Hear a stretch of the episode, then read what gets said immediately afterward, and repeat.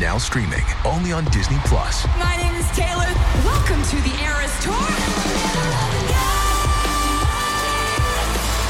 Experience Taylor Swift's record-breaking Eras Tour. Does anyone here know the lyrics? Prove! Taylor Swift The Eras Tour, Taylor's version, with four additional acoustic songs. Now streaming only on Disney Plus. You're listening to Imaginary Worlds, a show about how we create them and why we suspend our disbelief. I'm Eric Molinsky, and this is the second of a two part episode about the politics of the funny pages. In the last episode, we looked at the career of Walt Kelly, who created the strip Pogo. This time, we're looking at the comic strip artist Al Capp, who created Little Abner. There are a lot of similarities between Pogo and Little Abner, but Abner had many more readers than Pogo, and the characters went way beyond the comics page. From the creative genius of cartoonist Al Capp, the fabulous characters of his world famous comic strip. By the way, did you read Little Abner when you were a kid? Absolutely, it was my favorite. Denis Kitchen is a legend in the comics field. His company has published artists from R. Crumb to Art Spiegelman, and he wrote a biography of Al Capp. This was a strip that at its height was read by 80, 90 million people every day, or at least that was the newspaper circulation. The characters from Little Abner also appeared in animated shorts, This statue of Hairless Joe and Lonesome Polecat's almost done. a live action movie from 1940, Howdy, fellers. Howdy, little Abner. another one in 1959, Abner, let's stop and talk for a while. This ain't no time to do any talking. But don't you realize what you've just done? You finally asked me to marry you. Yeah, I know. and that movie was based on a Broadway musical. Dearly beloved, we is gathered here today. When the characters Lil Abner and Daisy Mae finally got married in the strip after almost two decades of courtship, the story was so big it was on the cover of Life magazine. Al Capp himself was also on the cover of Time and Newsweek. He was also a regular on The Tonight Show and Jack Paar and um, Merv Griffin and so on and so on. He had his own radio show. He had for a while his own TV game shows. He was on other game shows too, like Password in 1965. Al, how long has Dal- Little Abner been a comic strip? Actually, uh, Little I've been running for 31 years. He had his own amusement park. He's the only cartoonist besides Walt Disney who, who had that. He was everywhere. He was huge in the culture. And now, if you're under 50, you probably don't know who he is. In looking at the career of Al Capp, it is hard not to compare him to Walt Kelly. Both strips are mostly forgotten today, but they were titans of the comics page. And like Walt Kelly, Al Capp was one of the few cartoonists who was able to fight for the rights to his own strip, which meant that he had a lot of creative freedom. He didn't have to worry about being censored or replaced. So both he and Walt Kelly broke new ground, incorporating satire into story driven entertainment. Both men were from the Northeast, but set their strips in fictional southern towns where fantastical things happened. But the characters in Pogo were talking animals, while the characters in Little Abner were mostly human, specifically white Appalachian stereotypes with names like Mammy Yokum and Hairless Joe. Kerry Soper teaches comics and literature at BYU. He says the main characters of Pogo and Little Abner also had a lot in common, even though Pogo is a cute little possum, and Abner is a very buff young man with a pompadour. They're both fools, Pogo and Little Abner, but Pogo was sort of like a wise fool in the Shakespearean tradition, and then and then with with Lil Abner, he's like a hapless fool, and it's almost like Capp has contempt for him and uses him sort of as a just a, a stand-in for a foundational American type that's uneducated, easily manipulated, kind of like a, a sad version of uh, Huckleberry Finn, right? If he grew up to be this kind of tall, foolish guy. Their drawing styles were also pretty different. Before he created Pogo, Walt Kelly had been an animator at Disney, so his characters looked Disney esque. Al Capp was more of a caricaturist. The people in the strip looked a little grotesque, but funny at the same time, and that reflected their different outlooks on life. Kelly was gentle and indirect in his satire. Most of the characters in his imaginary swamp were good at heart. Lil Abner himself was good at heart, and so were many of the other characters in Dogpatch, the fictional town where Abner lived. But the world around them was more of a dog eat dog kind of place. And Al Capp's worldview partially came from his childhood. When he was nine years old, he lost his leg in a trolley car accident. His coping mechanisms were learning how to draw and developing a dark sense of humor. In his candid moments, Capp would talk about how he thought cruelty was at the base of all humor. Again, Denis Kitchen. But I think it was a way to show man's inhumanity to man in the most obvious way because these were the neglected citizens who always got dumped on by government bureaucrats or rich people of one kind or another who were there to exploit uh, whatever Dogpatch had, which wasn't much. And if it wasn't uh, bureaucrats or rich people, it would be the turnip termites who would destroy the only crop they had. Like every year with his uh, Sadie Hawkins Day race, when these desperate old maids would have to chase these, you know, mostly scrawny, hopeless guys. Yep, Al Capp invented the idea of Sadie Hawkins Day, where girls ask boys to a formal dance instead of the other way around. In the real world, that became an all American tradition. But in the strip, the storylines were not as wholesome. There was a scene where these bachelors are running from the women on Sadie Hawkins and they they hide in a, a glue factory and they get rolled together in a ball of glue, like a, a handful of bachelors, and then they get set on fire and they're squealing in pain. There's like a fireball of humans burning to death. And he made it funny because of the way he drew it. One of my favorite reoccurring bits that Al Capp did was a hilarious takedown of Dick Tracy, which exists as a comic strip within the world of Lil Abner. The Dick Tracy character is called Fearless Fosdick, and he fights ridiculous villains that were parodies of the already ridiculous villains in Dick Tracy. And we even get to see the creator of Fearless Fosdick. His name is Lester Gooch, and he's depicted as a deranged comic strip artist who fetishizes violence and mayhem. Chester Gould, the creator of Dick Tracy, was a good sport about all this, and he thanked Al Capp for the free publicity. But I just have to say one more fascinating thing about Fearless Fosdick. The character may have been a parody of Dick Tracy, but he became so popular, in the real world, he got his own TV show starring marionette puppets. Fosdick, you're getting too big for your britches. I'm not too big. The uh, pants just happen to be a little too small, that's all. But I think the best example of how Capp used comics to convey his worldview came from a totally bonkers storyline about these creatures called Shmoos. Now, eventually, Hanna-Barbera got the rights to the Shmoos, so you may have actually seen the Shmoo cartoons from the 70s and 80s. But the characters were originally created by Al Capp in 1948. There were these white creatures with bulbous bottoms and then their bodies shot up into a long curved shape with a smiling head on top. They're they're phallic symbols without question. If you look at some of the panels where he draws the shmoo sitting on little Abner's lap, stretching its neck, and it's like, oh my God, there is an erection in a newspaper today read by 90 million people. Am I the only one who sees this? And Capp got away with it. On another level, take away the sexual element. I think what he was saying is even if humanity had a panacea for all of its ills, it would find a way to fuck it up.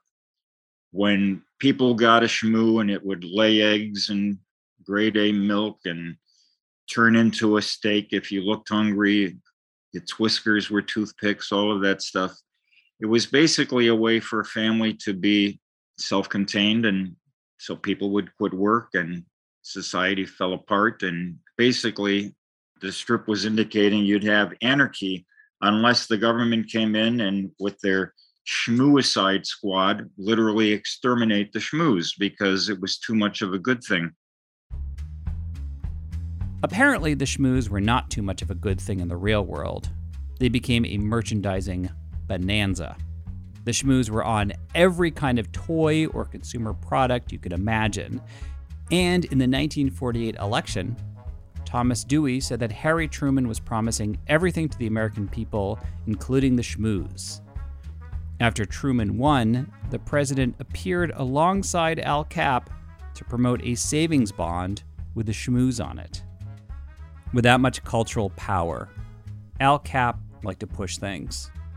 He didn't depict real politicians in his strip like Walt Kelly, but Capp created original characters that were based on real people. Like General Bull Moose, a ruthless businessman who had too much influence over elected politicians. And then there was the character of Senator Fogbound. So you had this Southern senator who was incompetent and corrupt. And so uh, periodically, editors would complain to the syndicate and say, hey, we're going to drop this strip because you're making fun of, uh, of senators. That's not something we like. And Capp would scoff at it because, you know, the guy had anywhere, you know, from 800 to 1,000 newspapers. And if one or two threatened to quit to him, any publicity was good publicity. And where Walt Kelly used his strip to go after the KKK, Al Capp used his strip to promote civil rights.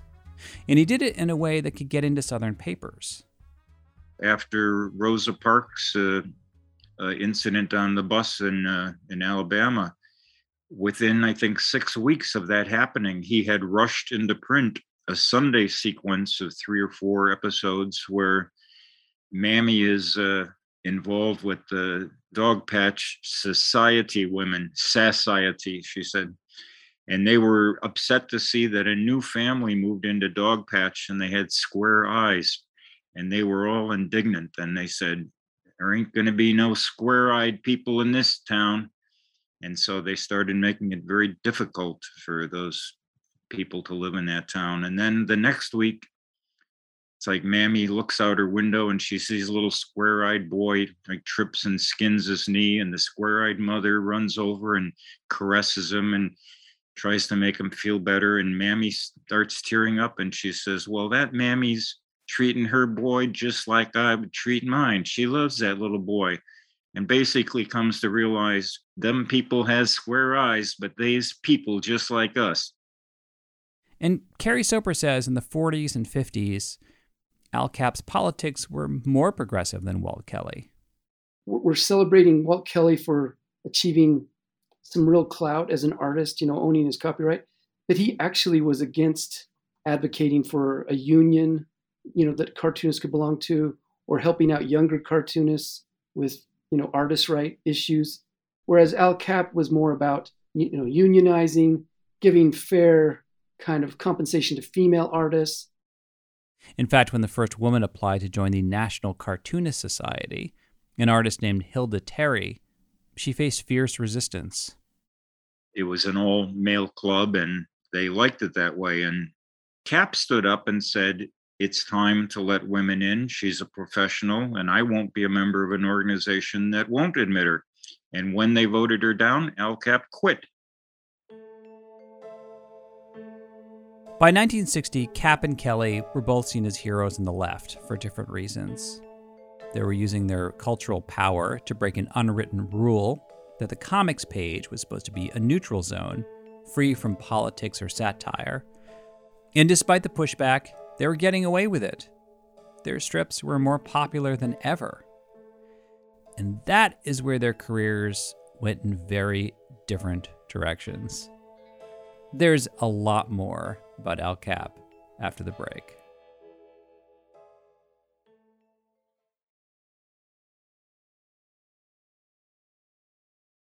Denis Kitchen had been a lifelong fan of Little Abner, and in 1966 he was in college. He opened up the funny pages, and he was shocked to see that Capp had introduced a new group of characters to the strip an unruly mob of student agitators called Swine which stood for Students Wildly Indignant About Nearly Everything. And it was pretty obvious uh, he had a chip in his shoulder about uh, students who were protesting the Vietnam War. And I was one of those students, so I started taking it personally. Afterwards, Capp introduced another character to the strip called Joni Phoney, who was an unflattering caricature of Joan Baez, the folk singer. And this really stood out because Al Capp didn't usually do caricatures of real people in the strip. Somebody chased down Joan Baez and they said, Are you aware of what Al Capp is doing in his strip? And she said, I certainly am. I have my lawyers looking into it. And then, of course, uh, they went back to Capp, who was waiting for them. He anticipated this. And I, as much as I was not happy with him at the time, I thought what he said to the reporters was spot on. Because first he said, uh, he said, Well, Joni Phoney in my strip is uh, hideous looking, has no talent, never bathes, rips off her fans, is a hypocrite, and so on. Uh, I can't imagine why Miss Baez sees a similarity with herself.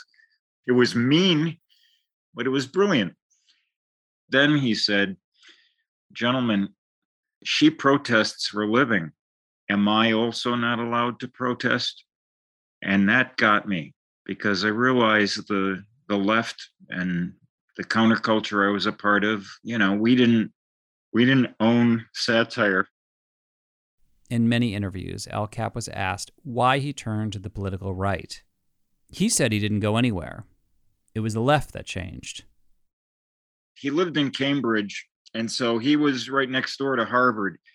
And he saw, in his view, overprivileged kids uh, with mostly, you know, rich parents sending him to the best schools. And in his view, instead of getting an education like he would have loved to have had, you know, he wanted to go to college, he couldn't afford it. So he saw them squandering the parents' money in his uh, jaded view, also, you know, not bathing and all that other sidebar stuff. He wasn't just offended by the long hair and beards, although that did bother him. Al Capp would often mention this one incident from 1966. Robert McNamara was the Secretary of Defense and the architect of the Vietnam War. McNamara came to speak at Harvard, not far from where Capp lived. A hundred students swarmed McNamara's car, preventing him from leaving. McNamara tried to have a dialogue with them, but the students shouted him down the police had to intervene and get McNamara out of there. Capp was furious. He said the students were denying McNamara's freedom of speech and putting him in physical danger. He was also mad that the university didn't punish the students. Capp thought he was doing what he always did, using his artistic platform to speak out against something he thought was outrageous. But it also brings up a question that a lot of people are wrestling with today when it comes to entertainment. There's an old rule in comedy and satire that you need to make fun of people that are more powerful than you politicians, industry leaders, people who have the power to send teenagers off to war. It's called punching up. You're not supposed to punch down and make fun of people who don't have the same platform that you do. But from Capp's point of view, the counterculture was a swarm, an unstoppable movement that was taking over the culture at large. In his mind, they had more power collectively than any single person with power. So when he aimed his satire not just at celebrities like Joan Baez, but college students and hippies, he turned the idea of punching up upside down, which was groundbreaking in its own way. Now that Denis Kitchen is older than Al Capp was at this time, he's tried to understand where Capp was coming from yeah, I, have tried my best to put myself in his shoes. It would be easy to say it was cynical, but but the fact that I think it was genuine, I think you have to take into account. Now that said, you know, I still can't forgive that uh, he became close friends with scoundrels like Nixon and Agnew, and and was literally among the handful of friends Nixon had. I interviewed Al's uh, grandson his grandson Willie lived in the same house as Al Capp, and he told Denis that the White House often called in the late 60s and early 70s. Tonight, I want to talk to you on a subject of deep concern to all Americans. A number of other times he would be in the room, and it would be like one time Nixon gave a speech. And right after the speech, he called Al and he said, What did you think of my performance? And Al critiqued his performance and said, You should have done this, you should have done that. This is the kind of confidant he was in a, in a way that certainly I don't think any other cartoonist was ever that close to a president. And here is another big difference between Al Capp and Walt Kelly. For Kelly, the strip was everything. He was such a perfectionist, he lost opportunities to push his characters beyond the strip into merchandising and other types of media. Al Capp went in the opposite direction. At this time in his life, he became less hands on in creating the strip. He went on speaking tours around the country, and instead of appearing on game shows, he was now appearing on political talk shows. I also think you have to put his political change in the context of a guy who had been the king of the hill in his profession for many years. By the time, and I have, can't remember exactly, there was a point when Peanuts by Charles Schulz was beginning to catch up and basically pass him, and Peanuts became the most popular strip. And I think there was something about Capp where he had to be king of the hill. And so he was getting suddenly a lot of attention from the conservative side of the fence, which he never did before because he had been a liberal darling for decades. But I think he enjoyed the new attention from a new audience. And as he was losing his old crowd, I think he thought consciously or unconsciously, here's a new area, and they like me a lot.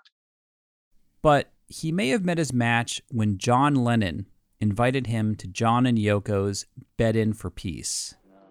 Now, the first thing that amazes me about this video is that here is a comic strip artist walking into a room with rock stars, actual rock stars, and people are starstruck by him. Somebody says, Oh, you're the Al Capp. Oh, you're the Al Capp. Yes, I'm that dreadful Neanderthal fascist. How do you do? It starts out kind of friendly, but soon he and Lennon are going at it. So could I. I could make a lot more drawing people like you than confronting you. And I must say, it's much more Right, appetizing okay. drawing them because I can leave. I them. prefer singing to doing this, but I'm doing That was a publicity stunt that both sides knew that what they were doing. And John and Yoko knew when they invited him that there would be a confrontation. And that's what they wanted. They wanted press. And so Capp was there to be the villain. He certainly was the villain. Here's the problem for Al Capp. That moment happened over 50 years ago, and people are still talking about John and Yoko. But until I began to research this episode, that was the only video I'd ever seen of Al Capp because it was in a John Lennon documentary that I watched in high school. And I remember thinking at the time, who is that guy? Denis says behind the scenes, behind this public persona, Capp's feelings were a little bit more complicated. And in talking to his grandchildren, uh, they saw a very different man than you know I saw in press accounts. They saw a very loving grandfather who, uh, in fact, one of them who is about my age said that she was also one of those students. And when he talked to her privately, and she stated her position, why she was protesting, he looked at her and he said, "You know what? Maybe you're right." And he could privately say that to her he could not publicly change his stance because he was already very steadfast in what he was doing. But I, I've read that you think that the strip itself kind of suffered during that period. It wasn't as good. Uh, it's not just my opinion. He said that himself. When he retired in 1977, in his last interview, he said, The strip hasn't been funny for years. But he didn't retire just because the strip wasn't funny anymore. His health was failing. And also, Al Capp was a womanizer. He went after much younger women, including a young Goldie Hawn. The accusations of sexual harassment, indecent exposure, and other charges piled up until newspapers started to pull Little Abner from their comics pages. Way before cancel culture was a thing, he was literally being canceled. So he quit. Denis may feel disgust and disappointment towards Al Capp, but he still has respect for him as an artist. In fact, Denis went out of his way to try and preserve Little Abner, which he thinks was brilliant in its heyday, even if he felt stung as the subject of its satire. I can tell you, in terms of uh, of reprints, my own series, Kitchen Sink Press, published 27 volumes of Little Abner, and I only got halfway before my my company went under, or I would have finished. We had planned to do 54 volumes, which you know is truly encyclopedic. Another company tried doing it uh, not very long ago, and they got up to about eight volumes, and they had to cancel it because there just wasn't enough of an audience for it to be even marginally profitable. And that tells you everything. A strip that was read by 80 or 90 million people as recently as the 70s now can't even sell a few thousand book collections. It's staggering. Also, the comics page does not have a lot of cultural weight anymore. I mean, of course, there are still comic strips, and web comics are really popular, but those audiences are limited. It's hard to imagine today several panels of cartoon characters printed in a newspaper having that much influence over the imaginations of millions of Americans. Although, in pushing the boundaries of what the supposedly non political art form could do, Al Capp and Walt Kelly helped create the process that led to our culture breaking up into subdivisions and echo chambers. And the questions that they began to ask through their comic strips What is political? What is fair game? When should storytellers use their fantasy worlds to comment on the real world? And can they do it in a way that doesn't lose sight of the storytelling itself? We are mired in those questions today. And there are no easy answers. Every storyteller and every fan have to make those choices for themselves. That is it for this week. Thank you for listening. Special thanks to Denis Kitchen and Kerry Soper. I have links to their books in the show notes. My assistant producer is Stephanie Billman. You can like the show on Facebook and Instagram, where I put a slideshow of Little Abner panels. I also tweet at E. Molinsky and Imagine Worlds Pod. If you really like the show, please leave a review wherever you get your podcasts or a shout out on social media. That always helps people discover imaginary worlds. And if you're interested in advertising on the show, drop us a line at contact at imaginaryworldspodcast.org and I will put you in touch with our ad coordinator. Also, the winter semester of my NYU class is starting in mid February. If you're interested in learning how to make your own podcast, you can find more information at the NYU School of Professional Studies website. This podcast would not be possible without the support of listeners who have donated on Patreon. At different levels, you get either free Imaginary World stickers, a mug, a t shirt, and a link to a Dropbox account, which has the full length interviews of every guest in every episode. And we recently lowered the pledge for the Dropbox account, so you can access it at $5 a month. You can learn more at imaginaryworldspodcast.org.